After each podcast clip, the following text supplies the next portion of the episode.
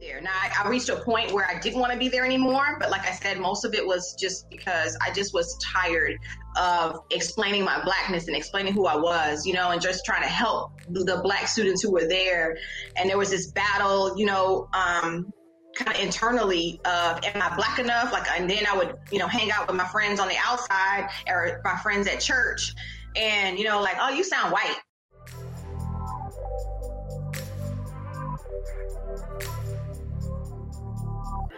Hello, everyone. My name is Walt, and I'm the host of Boss Locks, a show where we are redefining professionalism, elevating Black voices, and proving that natural hair and professionalism do coexist. And we're doing this by speaking with Black leaders, CEOs, professionals, and just some really dope people who are doing some amazing things. Now, today, I have the honor and privilege of speaking with Ronika Jacobs. Ronika, how are you doing today? I'm doing great. How are you, Walt? I'm doing really good really good. You know, it's it's like well, I mean, it's not early in the morning anymore, but I woke up feeling like fresh and rejuvenated. It's kind of different because I didn't even sleep that well like last night, but for some reason, I just woke up. So I think I was like, knew I was ready for this episode, and I was like, yeah, let's get it. So. Yeah, absolutely. Because you're ready to strive for more. ready to strive for more. That's right. That's right. A good segue for you know for those who don't know, Ronika is an educator, but also host of this really cool show called Strive for More. It's a show that it really just encompasses a lot of different things from like self care, personal development, get some career and entrepreneurial advice, some from people who've been in the game forever, and just all around topics about people wanting to make that true transformation within themselves to achieve their you know their maximum potential. So you know, I have a lot of questions to ask you because, you know, you're a little bit more ahead of me in the podcasting journey and just really curious about everything that you do. But to start it all off, I have just one question for you. What are the three things that most people don't know about you? Ah, three things. Well, first of all, before I answer those questions, I just want to say thank you to your audience for tuning in to us today. Uh, and you know, there are lots of things that they could be doing, right? We know that, but they've take they are That's taking right. the time right now to sit here and spend a little time and hear us speak to each other. So uh, we really, I really appreciate that. And, uh, you know, so, but the three things that people don't know about me. Ugh. So, um, so on the outside, uh, people see me as a person that's totally well put together. Um, I am a systems girl. So, um, and I, and I'm systems, I'm a systems girl through and through. Um, but what people don't know about me is in my personal life, like I'm super like eclectic and I'm super like I'll try anything. I'm a risk taker. I've got six tattoos. so no one would ever guess that. Um, I love tattoos. Um, another thing that people would never think about me uh, to, to that I would even um, is that I um, I'm a sneakerhead. so oh, yeah? I love I mean I love I love shoes period. Um, but uh, Air Force Ones, LeBrons, uh, Jordans, Huaraches, you name it, I've got them. uh, All Star, like Pumas, I've got them all. Like any shoe that I mean, and I am addicted to shoes. Um, I also have lots of heels and boots, but um, I am a big sneakerhead. So, um, but in my professional life, I don't really get to wear sneakers that much. But on jean days, when we wear sneakers and I'm in the hallways with the students and I have my sneakers on, and the kids are always like, "Man, Miss Jacobs, that's so dope! You got like the J's." so, because they're so used to me wearing suits. so, right. um, and then on jeans and I have J's and I rock my J's, and especially if I have like you know, I don't know, some like throwbacks, and they're like, what? You know, so uh and the third thing, man, um I don't know. I'm trying to think of a third thing that people don't know about me. Um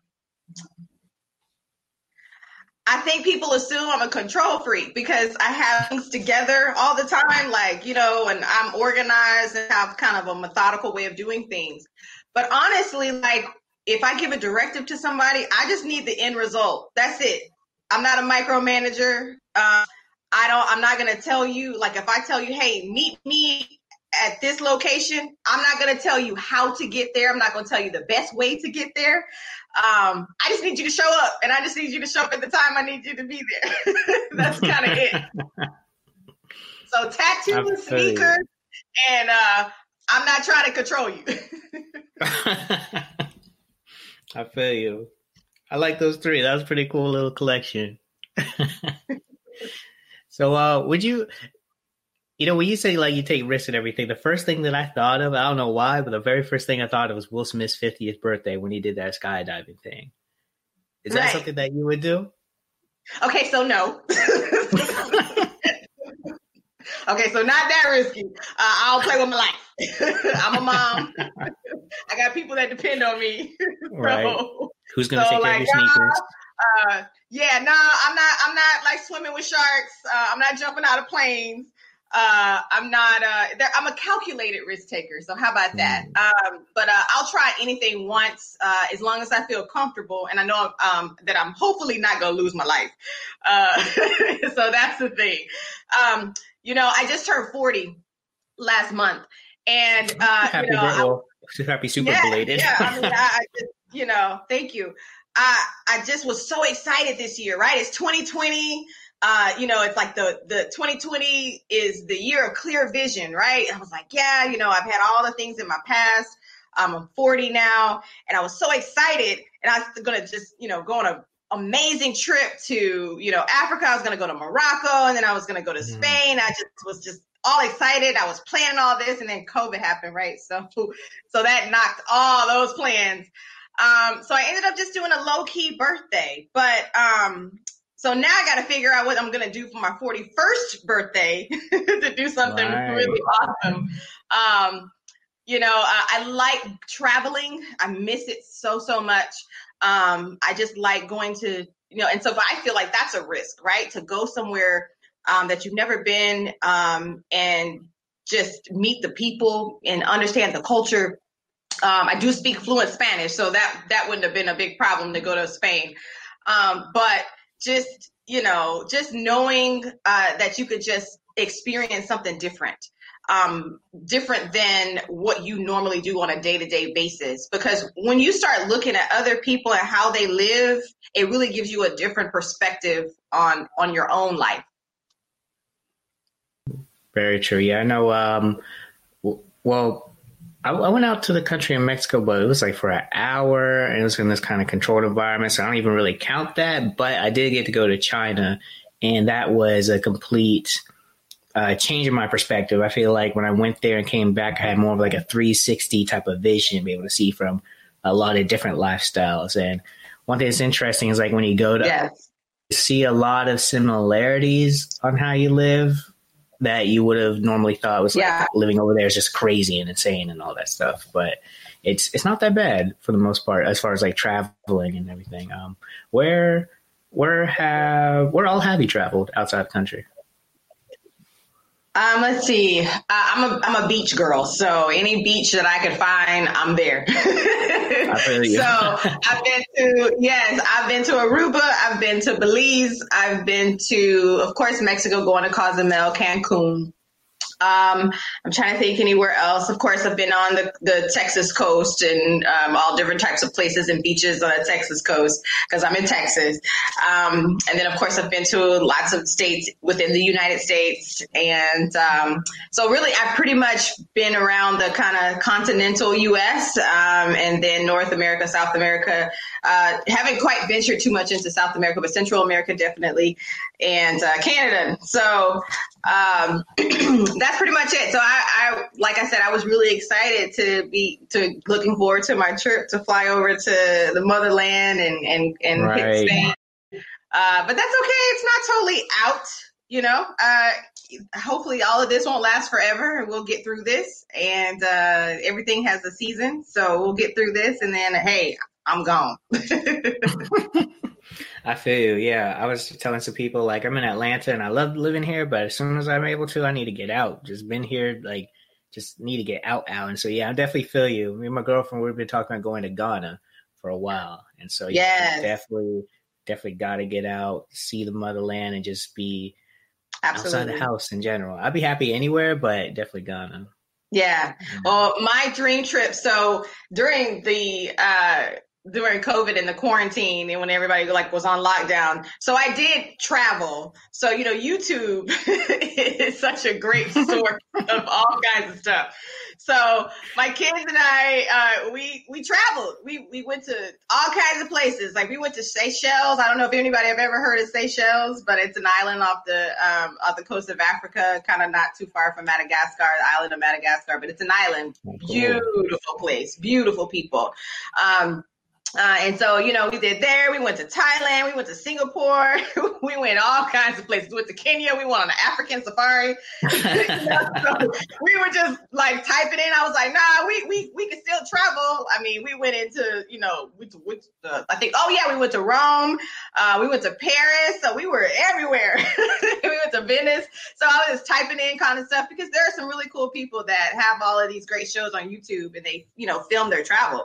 So, you know, even if you can't make it there physically, you can make it there virtually because right that's what we've been doing lately is all this mm-hmm. virtual stuff so it was actually really fun you know we have to try that out what was it so i know like google has that um what is it well actually i think it's like some type of google bubbles thing where you kind of take tours and museums and stuff was it kind yes, of like that yes Yes. No, okay. it's actually like you just type in like this the country that you want to visit into YouTube in the search bar. And there are people who have gone to these places and they document their journey to these places, like from the airport to to the hotel and man, it's some nice hotels out there, really nice resorts out there. So yeah, um, yeah no, YouTube is great. I'm just giving yeah. a major plug for YouTube, but oh yeah, all right. We're gonna we'll reach out to the YouTube people, get a check from them. I'll, I'll split it with right. yeah, I got you. I got you. So you said you spoke fluent Spanish, and yeah, I think that's so awesome because I feel like everyone has taken Spanish at some point in school, including myself. Grew around a lot of people. I played soccer, so I was like in high school mostly around a lot of people spoke Spanish, and I felt pretty comfortable having a nice, boring conversation with people. But over the years, you know, I've definitely lost the touch. I've tried Duolingo, but for whatever reason, I just can't keep up with it. But so I just want to applaud you for being able to speak fluent Spanish. And I'm also curious, Thank like, you. how did you do it? Gracias. and I guess that's another thing people don't know about me seeing me. Um, you know, honestly, Walt, I think the language chose me. Um, I mm. I have spoken Spanish my whole entire life. I don't really remember not speaking Spanish. I dream in Spanish. It's it's really oh, it's really? really I do. I do. Occasionally I do. Um, and even coming home, um, I I sometimes have to kind of code switch and just you know I want to say something and I have to think about okay, what am I trying to say? Um, because in education, especially being in Texas and I'm in Houston, so there are um, several campuses that I've worked at and schools that I've worked at where you know they've been either bilingual campuses where you know most of the student population speaks Spanish, and I've always also been in in the ESL, which is English as a second language department, and so that causes me to speak Spanish. Um, but as as far as uh, as I can remember, um, my mother she was a bilingual kindergarten teacher, and she was the English teacher though um, a, a, part of the program. But this is in early 80s when they first started doing like bilingual programs um, in Texas. So it's just you know really amazing that I just just just I guess like I said, the language chose me, and so I, have spoken it. I did take Spanish in school. I went to private schools, and so Spanish was a part of the curriculum. So I guess that, that's the early part of dual language. so right. Um, yeah, so I took Spanish all the way up through high school. You know, so I was like in Spanish six, six or seven. You know, so to where I was like writing papers um, in Spanish, and uh, and like you know when I entered the to into the classroom, like there was no English at all um, that was allowed to be spoken. Um, so, so not just learning the language, but just actually actually learning academically how to speak Spanish. So I read, write, and I can understand uh, Spanish very well. That is so cool. Yeah. Wow. It actually uh, reminds me of D- um, you, you, know who D Smoke is? Yes, yes, I heard of him. Yeah. Yeah. yeah he was on that the, the rap. The hustle and or not hustle. Oh wow, rhythm and flow, rhythm and flow. Yes, yes. Yeah, yeah, yeah. And like he really like he was one person. So like just hearing him just so effortlessly go back between English and Spanish and his raps, I was like, yo, that's crazy. It really like reminded me, you know what? I definitely yeah. want to be able to do that because I feel like once you're able to speak another language, you just increase the opportunities for be able to read people, and that's especially great in education because why try to hide that you can speak Spanish when I mean that's that's cool. You can speak Spanish, and if you speak both, that's pretty dope too. And it's like um, it's almost like being able to, as a student, be able to go to school where you're learning, and yeah. whether you're an immigrant or not, born here or not, be able to go into a place learning, and people who are teaching you are speaking the same language as you. I feel that's really impactful, really strong. So, yeah. So, what, what exactly? You say you're in the ESL department, um, but what is? Are you a teacher or are you a part of the school district? Like, what's your role at the school? well, I, am an assistant principal, uh, okay. but I, I, have been, of course, a teacher. Of course, you have to be a teacher first before you can be an All assistant right. principal. But uh, I've been a teacher. I've been um, a um, in, an instructional specialist, a curriculum coach uh, for English as a second language. Um, I've been a newcomer teacher, which I teach students brand new to the United States from all over the world. They come to the United States, they don't speak a word of English. And so I get them through a proficiency, a certain proficiency level um, from the beginning of the year or whenever they come into the school to the end of the year and teaching them Spanish and teaching them and helping them acclimate into our school system. Um, and then uh, I've been um, a language development teacher, so um, where I would go and pick up students from their classroom, kind of same type of thing, um, and help them to develop their English language and be able to function in class and understand and comprehend what's going on. Uh, and then I've been a, a I mean, I've done so many different things. I've been a consultant, so uh, oh, a lot. So, but my favorite at this point so far is probably assistant principal. So, for now. right. That's cool. So how has this um just like going back to school during COVID, like what has it been like for you and your school?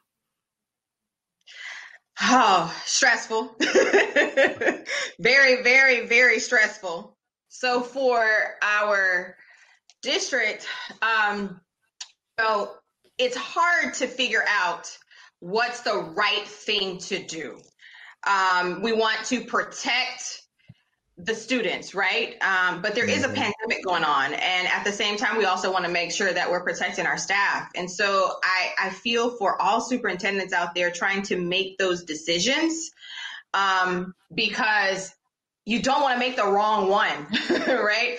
Um, and then, you know, for us, for my principal and I, we're, you know, at campus leadership and just, you know, we're right there, boots on the ground. And so we're getting all the feedback um, from parents who are nervous, who are scared. Um, we are not face to face right now, we are virtual.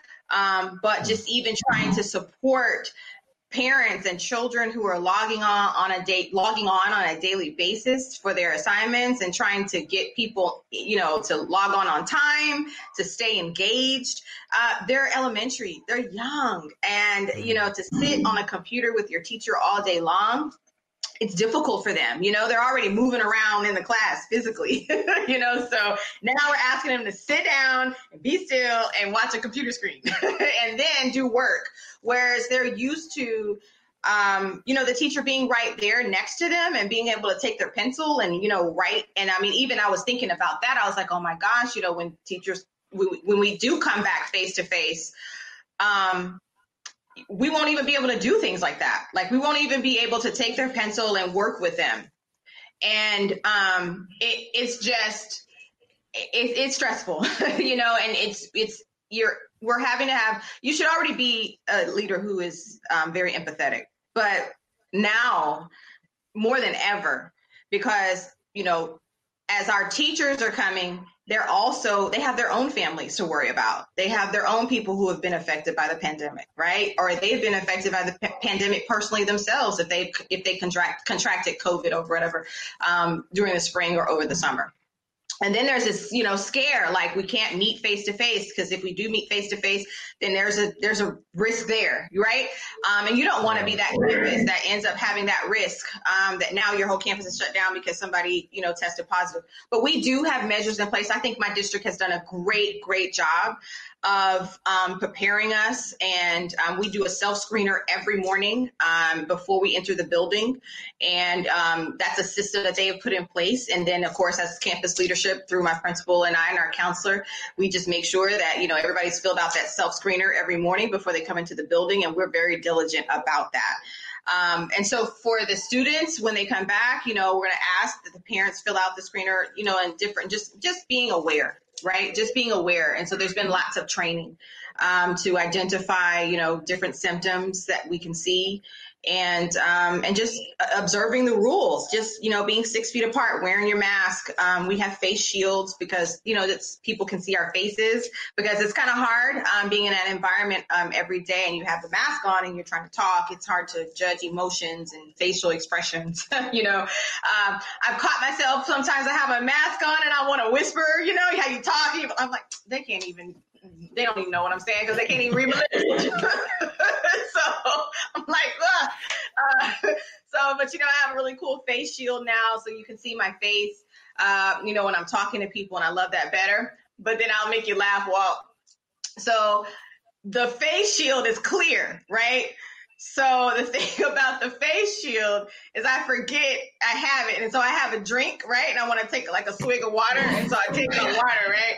And I'm just talking and I'm like trying to drink the water and I can't because I forget I got the face shield on. So just in this- those embarrassing moments.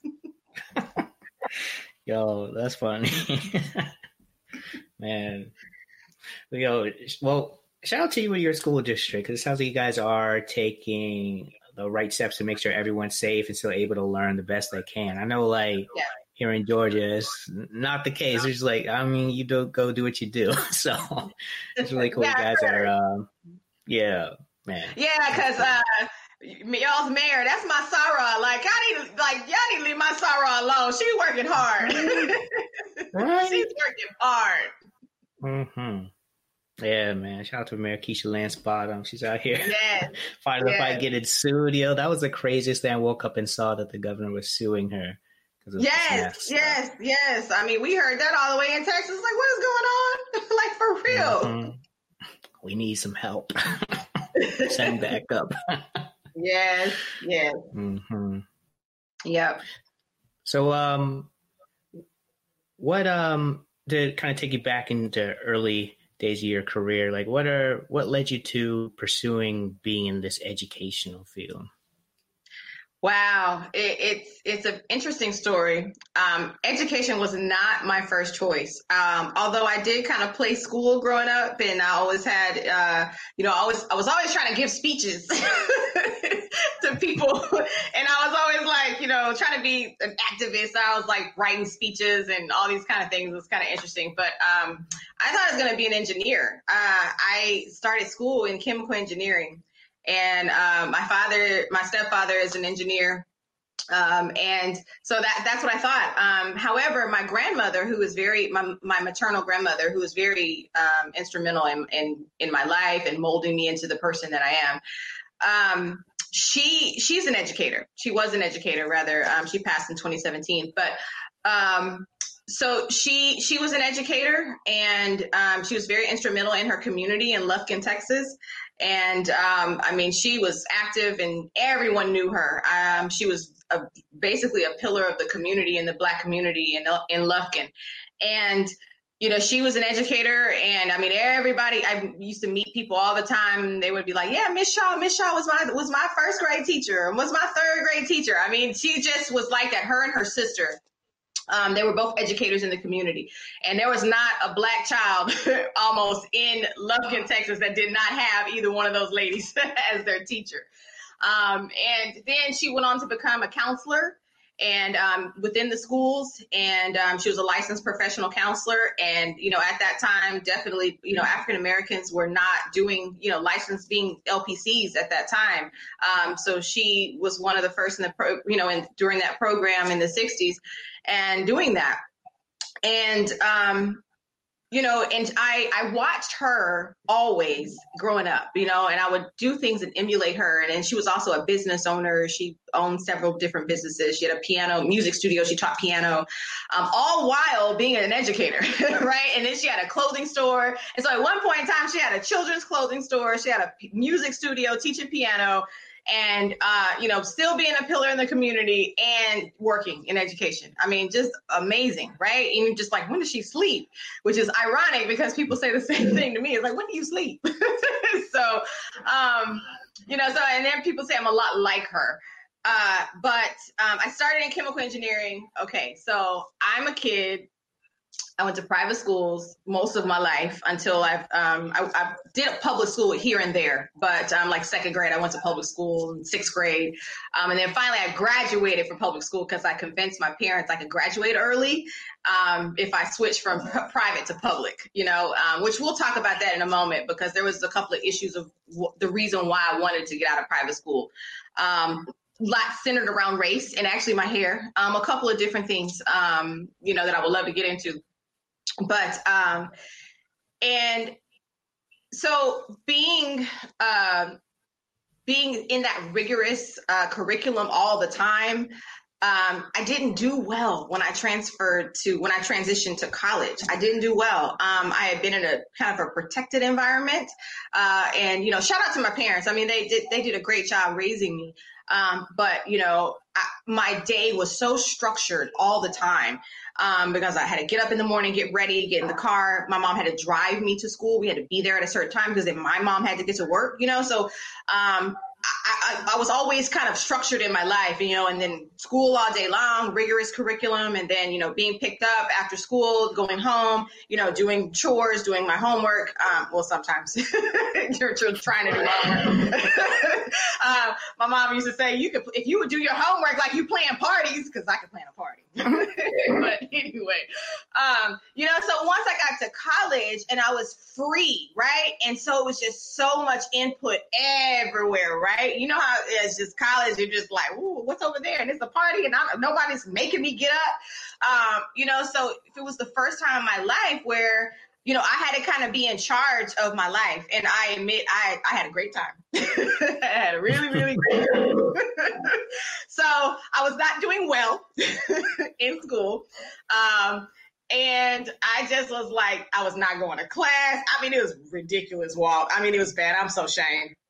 Um, and I'm in education, but uh, so uh, and I mean, I got down to the point, I'm gonna be transparent. I got to, down to the point where I was at Prairie View. That's where I, I went to undergrad. I was at Prairie View, and Prairie View was like, ma'am, we don't know what you're doing, but obviously you do not want to be a student here. so uh, I got a nice little letter uh, that, you know, and my parents oh, got yeah. the letter and uh, I was on academic probation. And so my parents were like, uh, "What are you doing?" And I was just like, "I'm trying." I wasn't really trying. Come on now, you know. Gotta you to stop story. of course, I was like, "But I'm trying. I'm trying to go to class, and the teacher won't listen to me, and trying." Right. I'm a parent now, so I'm like, mm-hmm. so you know, and I was like, well, I'll just change my major because I'm not meant to be an engineer. so I changed it to nursing which is ridiculous because I don't even like like stuff like that, blood and and and all that. I don't even like stuff like that. I have never ever desired to be in the medical field. So I just was like thinking like, well, nurses make a lot of money, so that's what I'll do. Um, same thing. I just I would I wasn't interested. So then I was like, well, fine, I'll be a teacher. you know, so I was like, I'll just try it because my that's my grandmother. She was like, you know, education is always out there. Uh, and so I did. And I, I, transferred to education to the College of Education. And while it was something like a light bulb turned on, right? And I started taking 19 hours, 20 hours, 21 hours. Like I had to, because you know, they don't even let you take that many hours, right? The courses. But I got approved to do it. And and my grades turned around and they improved. And I started making Dean's List and I loved it. I enjoyed it. I love my classes. I love going to class and being engaged in with my professors and talking. And it, it, I just kind of got a second wind, right? Um, and so now it's interesting that I have that, that experience and that journey um, to kind of, and I share that with students, you know, it's like, that's why you got to find what you love and what your passion is. And, um, and just because if you're not doing so well at something, it doesn't mean that you're bad all the way around. Because now I went through my master's program, had a 4.0, my doctoral program 4.0. I mean, it's just, it's just, you know, right? Rocking it, right? um, but uh, yeah, but I struggled. I mean, I barely got out of college with a 2.6, right? Because you got to, I think you got to have a 2.5 to graduate from college, right? So I barely got out of college because once you, you know, make some D's and F's, it's on your transcript, right? It's on there. So it's hard to pull that up. So although all the A's and B's and those 4.0 semesters that I had, you know, it still wasn't enough, but it was enough to get me to graduate. And I graduated only as one semester later than I had anticipated. So not too bad. That's pretty good because oftentimes, like we, like college is presented as a four year type of thing, and it definitely can be completed in four years. But like, yeah. there's a lot of people who take like five, six years. Uh-huh. So getting that letter to graduating with only just one additional semester. That's and yeah. switching majors too. Yeah. switching majors two different times, or, or, yeah, two different times. Yeah, that's yeah, yeah. That's pretty I impressive. You know, I, and I, I probably could have become a chemical engineer. Um, you know, I just wasn't focused, right? And that's what I tell young people. You know, people pressure young people a lot, right? And put all of these demands on them, and sometimes you're just not ready. Um, I graduated from high school at 16, and I mean, I turned 17 shortly afterwards. You know, so I was super young, um, and it's a lot college is a lot to handle right? So and if you're that young going to school you know you're just a little all over the place right? Because and it's mm-hmm. so much especially being in a sheltered environment right? So you're just kind of like especially when your life has been kind of structured and I, I had I couldn't really move around you know? I wasn't used to moving around you know on my own and being that independent um, so it just was, you know, overload. I was like, ooh, yeah. a lot going on.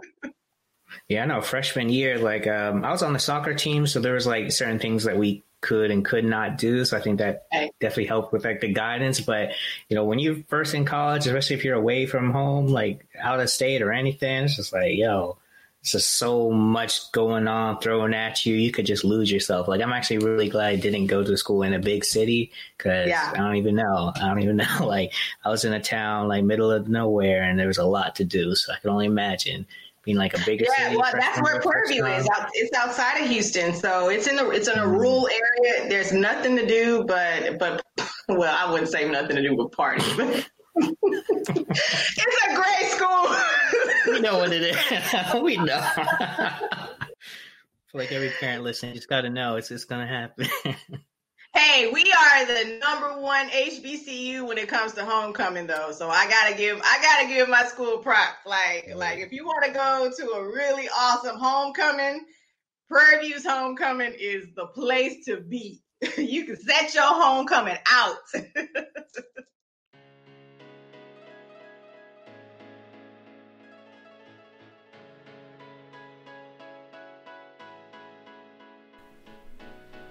I want to take a quick break to tell you about our brand new collection called I Love New Growth. You know, inspired by the natural hair journey, we wanted to do something that both symbolizes when new hair is growing as well as the hard work that goes into growing in your personal or professional life. New growth isn't always pretty or Instagram worthy. You know, it's often uncomfortable. There's countless mistakes and just these incredibly embarrassing moments that come with it. But without these moments of struggle, are you really growing? At Boss Locks, we don't just celebrate the destination, but the journey it takes to get there. I love new growth, and I'm now reminding myself to appreciate all that comes with it. The Boss Locks shop now has new growth shirts, hoodies, and crew neck sweatshirts available when you go to www.bosslocks.org slash shop.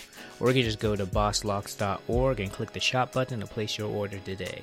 That is www.bosslocks.org slash shop. And we also will have the link in the description too. You know, I love new growth Thank you for listening, and now back to our show.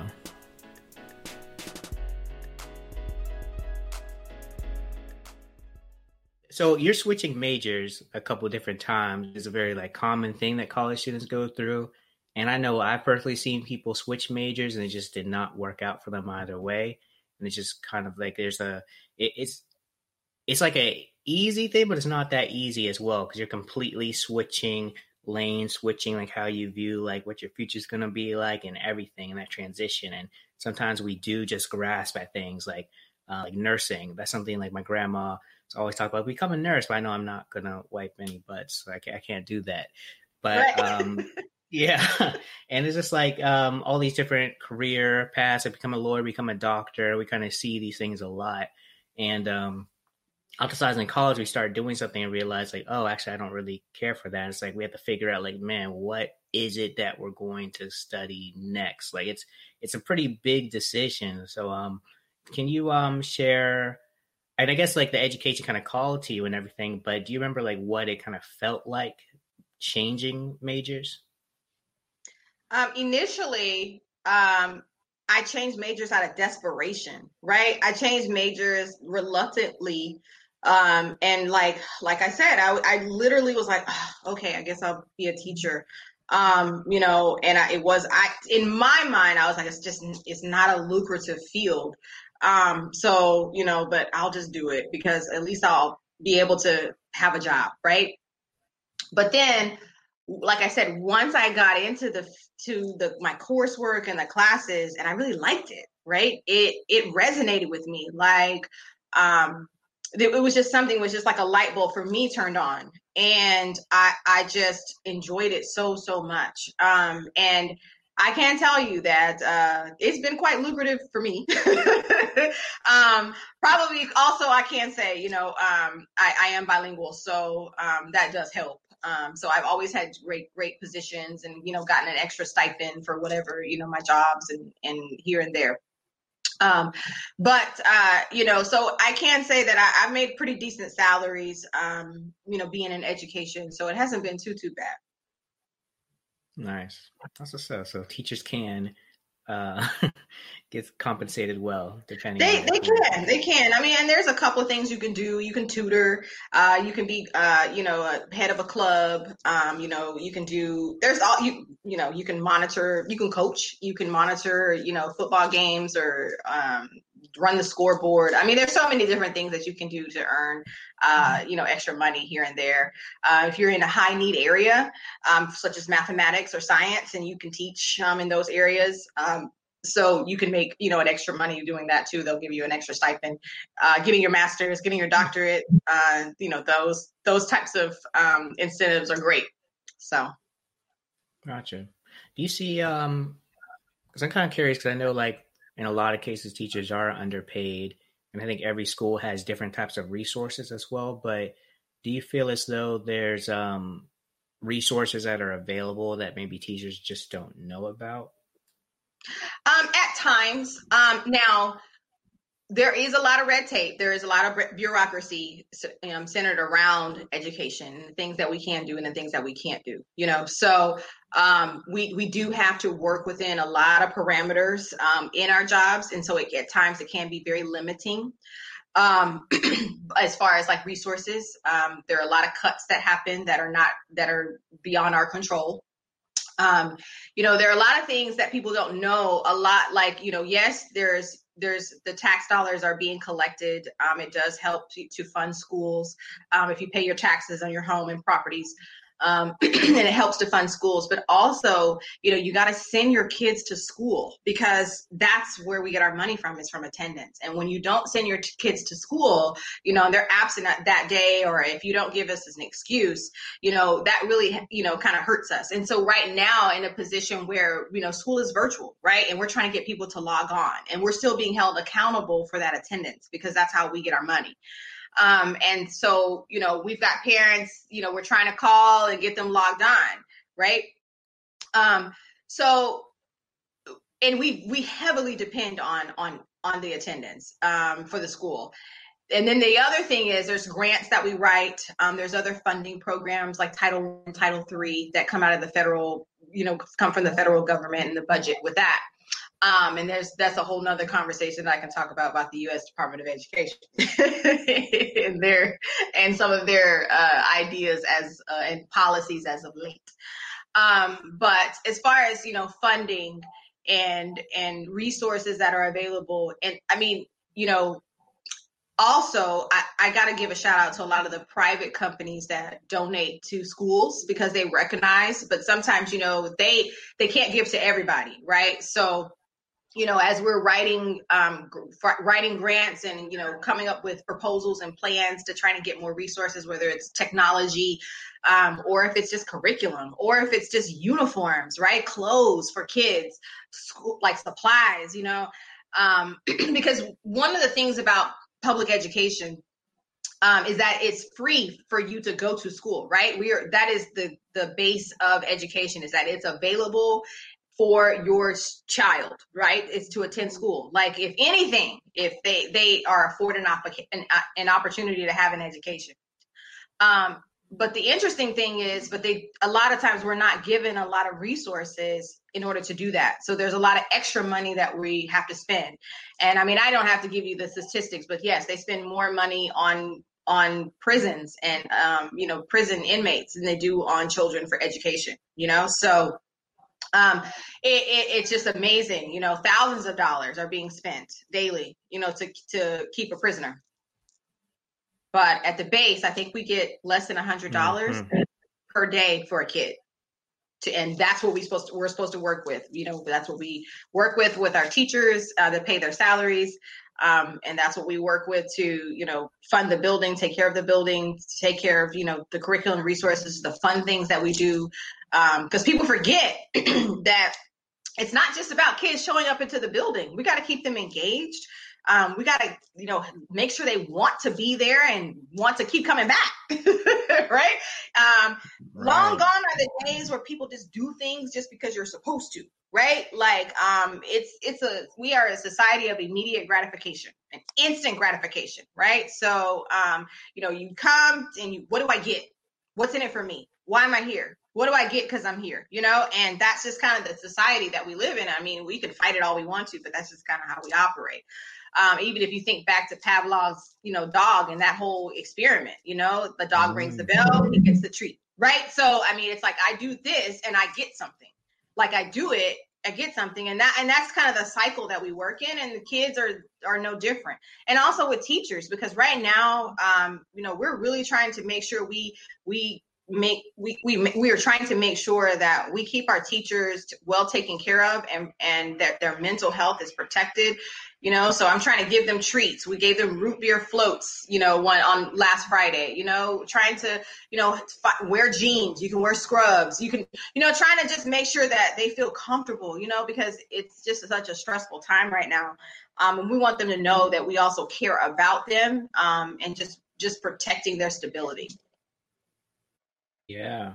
Yeah. That is so interesting. And I had no idea. You know, we always think about like we we know like tax dollars go to schools, but we also know they yeah. go to prisons and the military and all these other things. Yeah. Always talk about, oh, we don't have enough money for this, but you know, all your cops get Lamborghinis and everything. So it's really interesting. And also to hear that the attendance plays a factor in the fundings. And I guess I could see when they made that decision how that makes sense, but at the same time, it's like I feel like there's, it's it's, it, eh, eh, well, I don't know anything about this, but I feel like there's a lot of other factors that could come into play with choosing how to fund the school.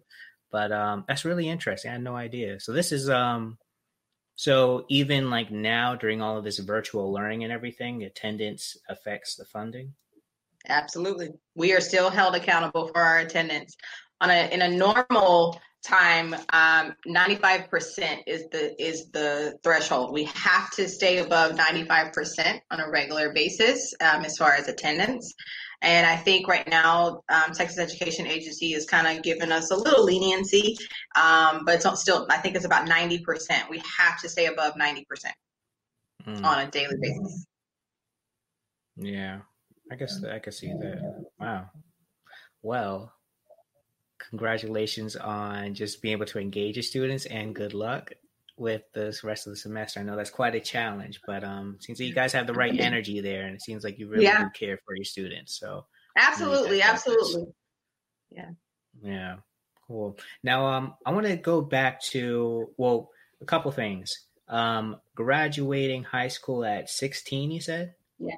Yeah. So did you kind of prove your parents right? Like you called it. That's what's up. yeah, like I put a whole presentation together to get out of this private school. I really did because I found out another friend of mine she transferred, and so she was able to graduate early. So then I was like, you know, she did it. So here's you know here are the benefits, and you know this is what I'm going through over here uh, at this school. You know, I'm one of the few black girls there. Um, you know, so it's very frustrating, and I'm constantly having to explain my blackness. I'm constantly having to explain my hair. I'm constantly having to explain um, you know, or I'm constantly, can you dance for us? I mean, it's just like all this like stuff, you know, and I mean, just pressure, you know, and it's just like, you know, like, hey, Ro, what's up?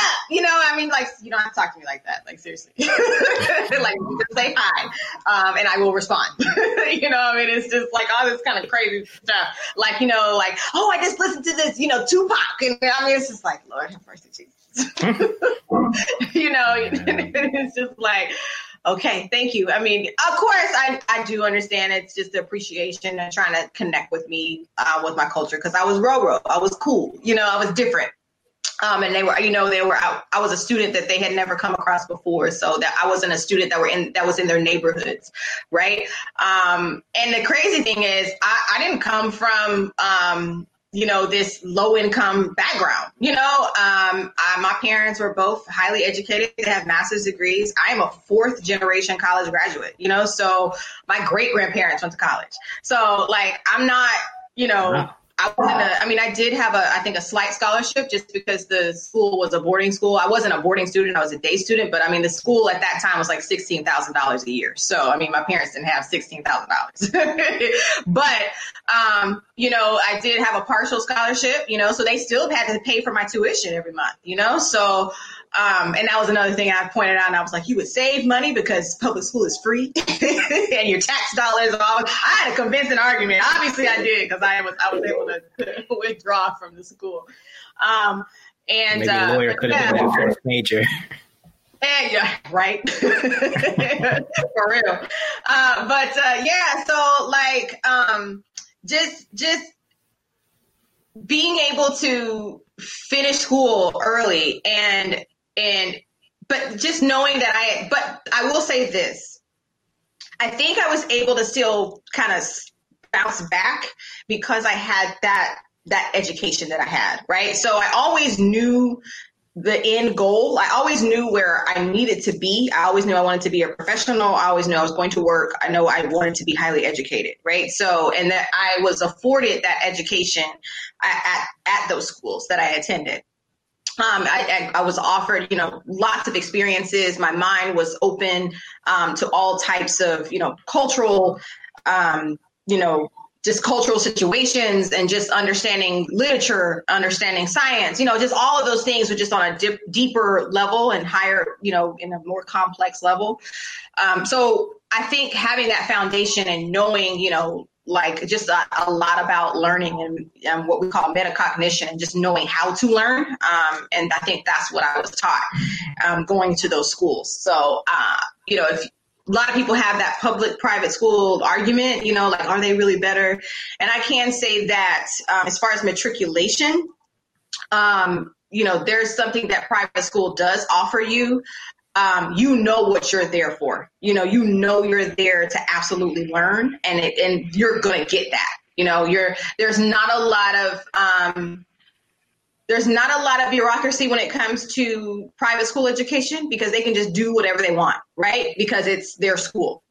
Um, so they don't have a lot of time for the BS, right? So um, you know whereas with public school we can't just kick you out just because you know if you don't want to learn or whatever. But if you don't want to learn there then it's like see you later. You don't you don't have to be here if you don't want to. So it's like we're truly at a school where we definitely want to be there. Now I, I reached a point where i didn't want to be there anymore but like i said most of it was just because i just was tired of explaining my blackness and explaining who i was you know and just trying to help the black students who were there.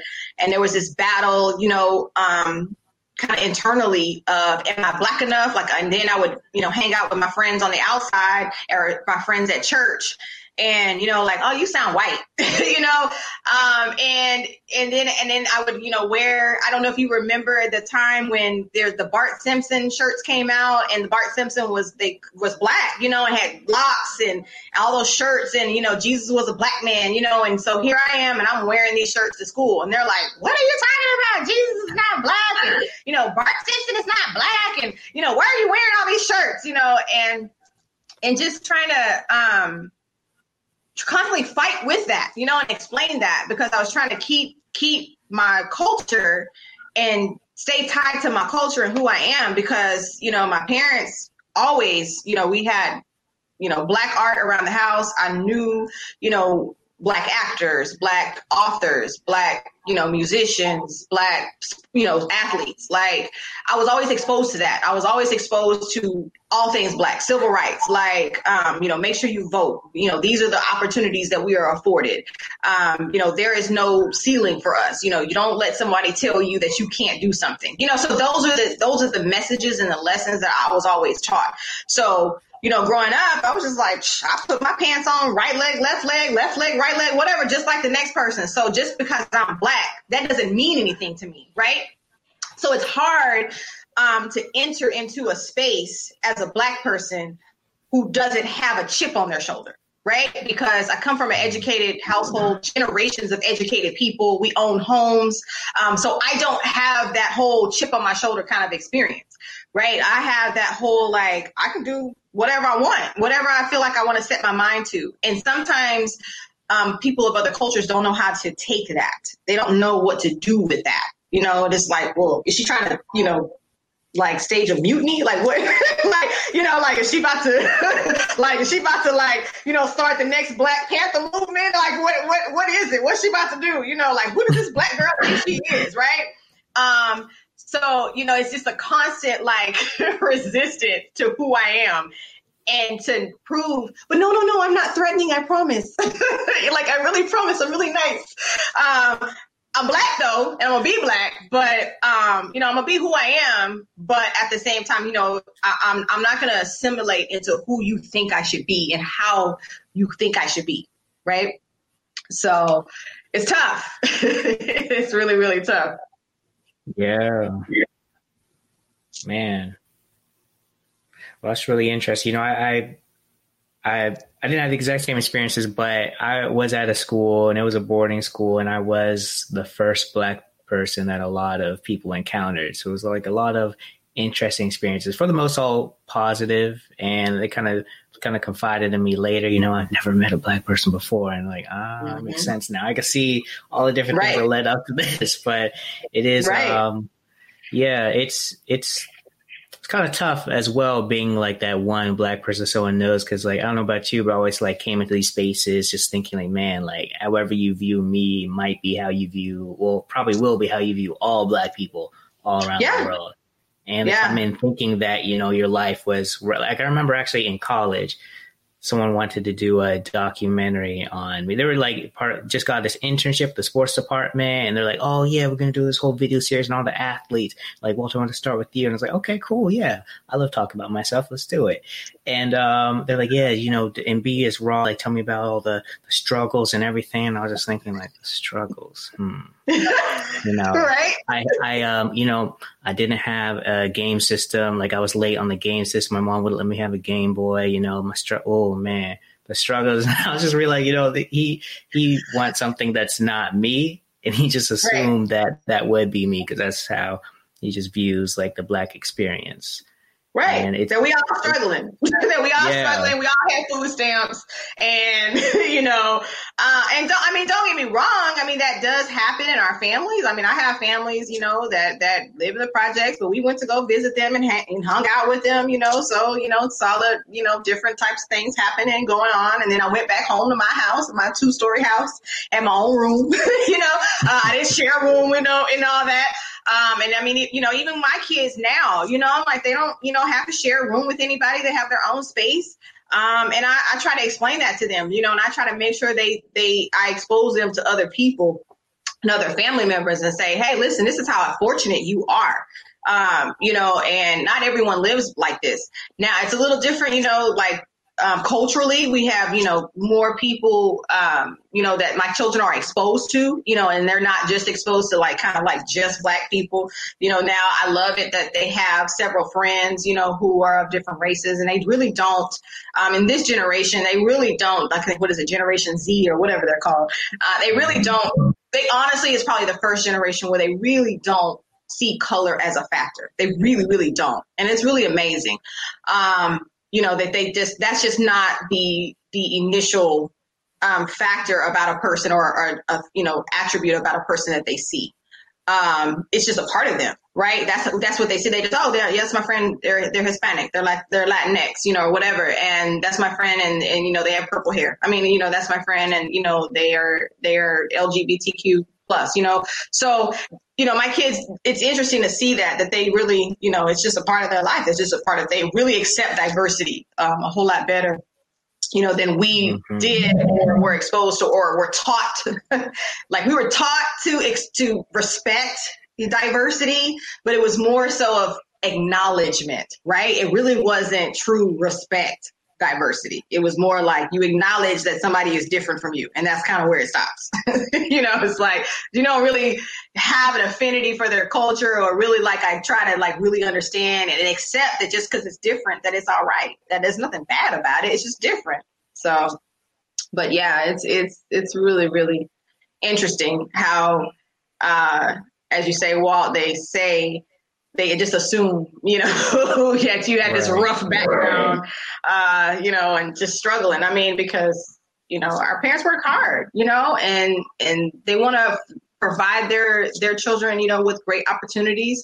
I mean, like I said, I I, I came from you know a line of just middle class background. I mean, even uh, my mom does our history in our family. We've always been landowners. Um, we were not sharecroppers. Um, and right now, my mom, you know, she said she's gone to almost um, the you know early 1800s, and she hasn't found where my family, uh, uh, one lineage of my family, that they were not slaves.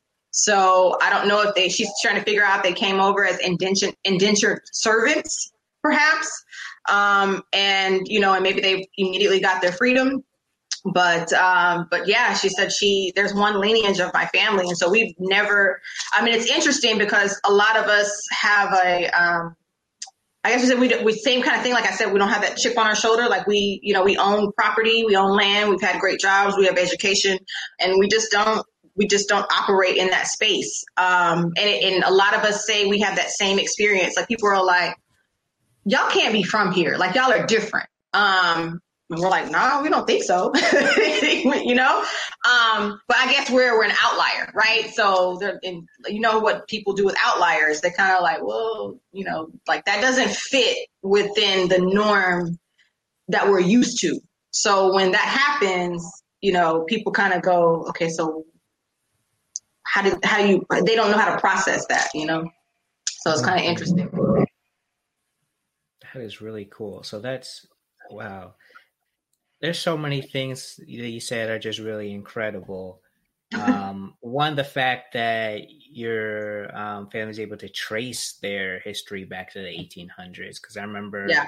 in middle school, and this is like another instance of like cultural just just not understanding. But I had a teacher who asked us all to do like a family lineage like project and trace the history, and I did what I could. Like we, my grandma, of course, she knows her immediate family, but outside of that, no one really knows what's happened past like my grandma's parents and everything, and especially like I don't know um, how it is everywhere, but I know like in South Carolina, that whole like kinfolk thing like uh my grandma was raised with like another family and there wasn't anything necessarily like she knew her other family, but a lot of times other families would raise their other people's kids so they could get like different right. opportunities and stuff like that. And so like my grandma and my grandpa both have, I think, two families, quote unquote. I'm still learning about the whole process, but um mm-hmm. yeah, it's just a lot of confusion. People just end up not knowing. So the fact that you were able to trace everything back to the 1800s is pretty impressive. That your families were landowners, potentially not even like slaves, and um, you have a great your great grandparents were went to college. Like that's all yeah. incredible. That, that is black excellence. All I'm gonna yeah. call P Diddy see if he can speak with you. That's, that's pretty cool. no, yeah, and we all went to HBCUs, you know, and and see, oh, and that's wow. another thing, you know, trying to explain HBCUs, right? So when I started in high school, you know, having the college conversations, right, and I'm in class, and they're like, "Where are you going to go to school?" "Oh, I'm going to go to Harvard. I'm going to go to Yale." I'm going to go to, you know, uh, Pepperdine. I'm going to go to Wesleyan. All these schools, great schools, Stanford, great schools, right? Okay, Roro, because they did call me Roro. Uh, nobody really called me Ronika. They were like, okay, Roro, where are you going to go to school? You know, I'm thinking about Spelman or Hampton or Fisk, Howard, Prairie View. My, I mean, my family went to, Prairie. they're like, huh? Right? Crickets. They don't know none of these schools right? So now I've got to explain these schools. Well, why don't you want to go to? No, I'm going to HBCU. That's where I'm going. Like you know, from like third grade. Like I, I'm, I'm trying to figure out like what college, and I always knew. I'm no, I'm going to an HBCU, hands down. Like that's where I'm going. Like there's a school for us. It's about us. It's to you know, and I need that experience. And so I've never had a desire. I, I mean, I I was I had letters. I mean, letters upon letters upon letters sent to me from all kinds of colleges from all over the United States. Right? I have a in my scrapbook, like I have, I cut out all the little letterheads, and I, you know, just I, I like I'm a novelty person. So, oh, no, but anyway. Uh, yeah, but uh, you know, so all these schools, you know, sending me, you know, because of my merit, right, academic merit in high school, and I just was like, yeah, that's great, you know, I mean, letters, letters and letters and letters of people, you know, wanting me to come, offering scholarships, all different kind of stuff, right? And I was like, nope. I'm, I'm I, the only schools I applied to were HBCUs. I just want money in the bank. Have no time for them. We just pray and say amen. Now that is a wrap on part one of our interview with Ronika Jacobs. You know, this interview had so many gems in it, and we haven't even got to the good part yet. I mean, this whole episode was fire, but in part two, we get to talk more about Ronika's hair journey, the show she's producing, and a topic I don't hear discussed enough black privilege. Here's a sneak peek of part two of Strive for More with Ronika Jacobs. Just recognizing that um, the versatility that we have, that's the privilege, right? And so when I talk to a lot of students, and I even my own children, I, I say we have the ability to be so versatile um, we are constantly in our world because um, we understand that we have two worlds, right? So we have the world that we go out in in the public eye, and we're one way, and then we come home and we kind of lay, you know, let our hair down a little bit and relax, and you know, and kick back, right? And we can just kind of say what we want to say and be us and be who we are, right? And so lots of black people CEOs, doctors, lawyers, you know, business owner, entrepreneurs, educators, principals, assistant principals. We are constantly in two worlds. Now, that is the end of our little teaser and officially the end of part one of the episode number 24 Strive for More. Part two will be released in just a few days, so make sure you're following us on your favorite podcast platform, social media, uh, subscribe to our newsletter just to make sure you do not miss when it drops. And I'm saying this partly because right now I can't decide whether it's going to be Thursday or Friday, but if you're subscribed, you will be the first to know. Now, whether you're a new listener or a day one supporter, I really want to thank you for joining me on this movement to redefine professionalism, elevate black voices, and prove that natural hair and professionalism really do coexist. I also have a cool surprise for anyone a part of the Boss Locks Village. You know, that's our Patreon community and also the number one way to support the show outside of sharing it with the people in your circle. Now, um, I, am actually really excited to roll this um, new thing out. It's like a whole new way to engage with the show. Um, I'll announce it eventually to the general public, but if you're a part of the Patreon community, you will find out today, tomorrow, right now. Check the group. And for everyone else, thank you for joining me. Stay tuned for the new episode later this week. Stay blessed, and I will talk to you soon.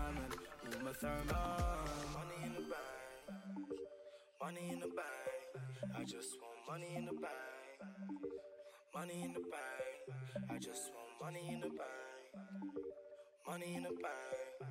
I just want money in the bank. I just want.